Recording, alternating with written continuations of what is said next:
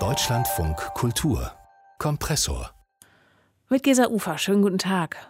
Falls es den Macherinnen und Machern der Kampagne Alles dicht machen darum gegangen sein sollte, eine Diskussion anzustoßen, dann kann man wohl sagen, Mission geglückt. Wie allerdings über diese Kampagne gesprochen wird, das werden sich die gut 50 prominenten Film- und Fernsehschauspielerinnen und Schauspieler so nicht gewünscht haben. Mit ironisch-sarkastischen Clips bei YouTube und via Twitter wollten sie ihr persönliches Statement zur Corona-Politik der Bundesregierung und zu den Verschärfungen der Maßnahmen abgeben. Und das hört sich dann etwa so an wie hier bei dem Schauspieler Wotan Wilke Möhring. Guten Tag. Mein Name ist Wotan Wilke Möhring. Ich bin Schauspieler. Finden Sie nicht auch, dass das gerade schlecht läuft irgendwie? Dass die falschen Entscheidungen getroffen werden? Und dass es uns nicht gut geht, weil wir drin bleiben müssen und nicht raus dürfen? Das habe ich auch gedacht, bis ich gestern wieder mal so einen Test gemacht habe. Das Testergebnis war negativ und das war positiv. Und da wurde mir alles klar. Wenn negativ positiv ist, dann, dann geht es uns gar nicht schlecht, sondern gut.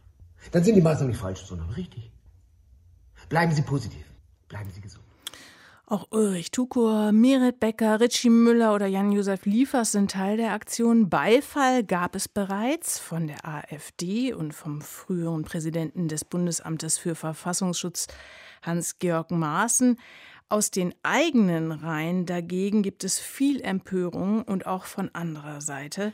Wir haben hier im Kompressor mit dem Schauspieler Hans-Jochen Wagner über den Fall gesprochen, den Sie übrigens am kommenden Sonntag auch im Tatort was wir erben erleben können. Und von Hans-Jochen Wagner wollte ich zunächst wissen, was sein erster Gedanke war, als er seine Kolleginnen und Kollegen mit ihren Alles dicht machen Spots gesehen hat. Naja, ich habe das gestern äh, auf der Heimfahrt von einem Dreh, äh, hat mir das ein Kollege erzählt und ich wusste davon erst gar nichts, habe mir das dann angeschaut und habe es erstmal ehrlich gesagt überhaupt nicht verstanden, zumal äh, ein Kollege wie Volker Bruch, der sich ja öffentlich auch schon äh, gegen die Zustände in der Flüchtlingslage in Moria und so aufgestellt hat, habe ich eigentlich für immer äh, sehr klug und auch angemessen gehalten. Und dann habe ich erstmal nicht verstanden, was sie meinen. Und dann habe ich mich da sozusagen durchgescrollt, so viel ich konnte, und habe mir das angehört. Und dann war ich eigentlich entsetzt, weil ich zum einen nichts verstanden habe, zum anderen die Form einfach nicht verstanden habe, an wen die sich wenden, für wen sie sprechen, zumal die alle Texte sprechen, von denen ich jetzt weiß, dass es gar nicht ihre eigenen waren und das ja sehr hochwertig produziert ist, wurde und ich nicht verstanden habe, für was oder gegen was sich einsetzen. Ja.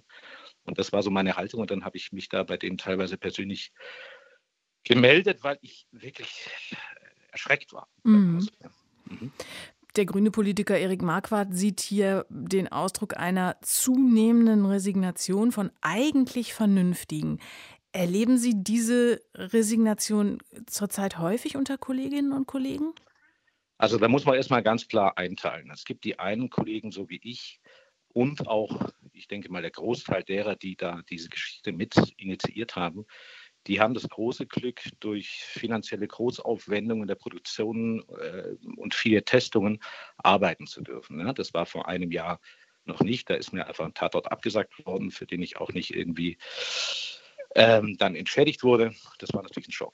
Also, aber wir sind die absolut Privilegierten, die äh, ganz normal arbeiten. Ähm, ich habe das Gefühl, dass sehr viele Produktionen gerade gemacht werden unter großer Anstrengung.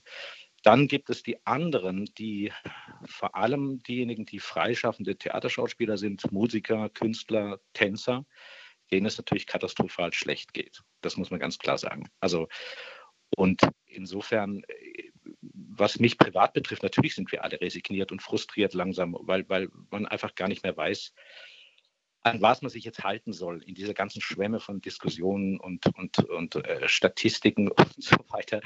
Aber man versucht halt mit der, ich versuche mit der Pragmatik durchzugehen.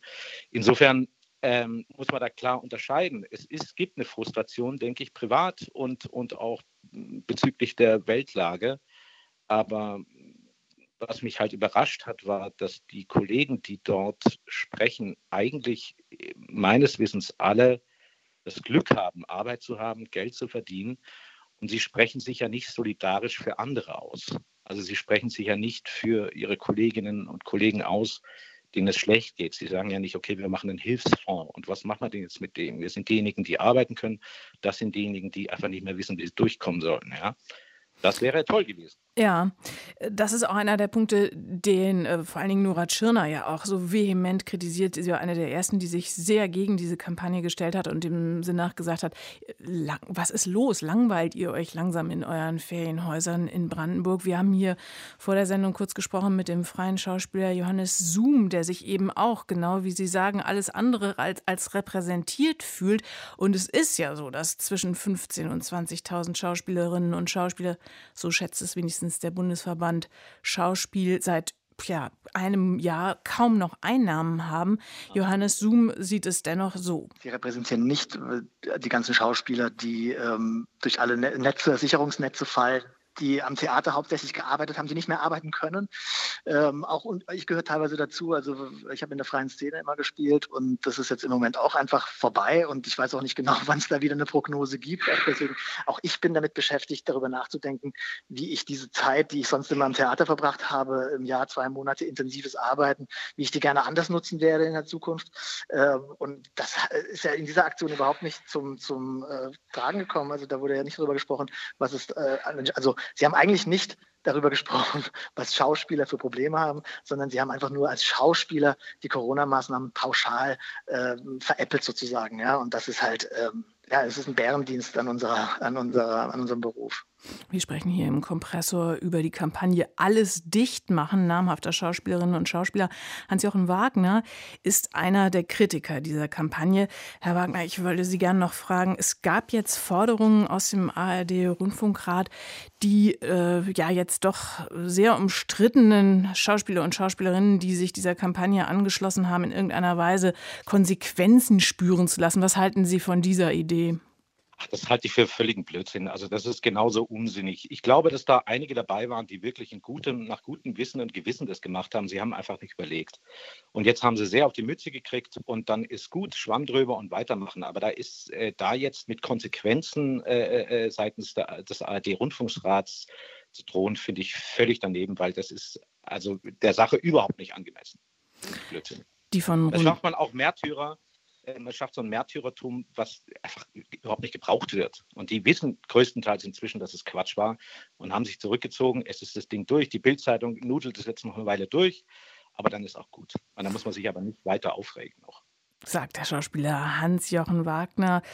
Rund 50 Schauspielerinnen und Schauspieler unterstützen die Kampagne Alles dicht machen gegen die Corona-Beschränkung der Bundesregierung. Bei vielen Kolleginnen und Kollegen, auch in den eigenen Reihen, stößt das auf Ratlosigkeit bis Wut. Alle nicht ganz dicht, fragt sich da so mancher.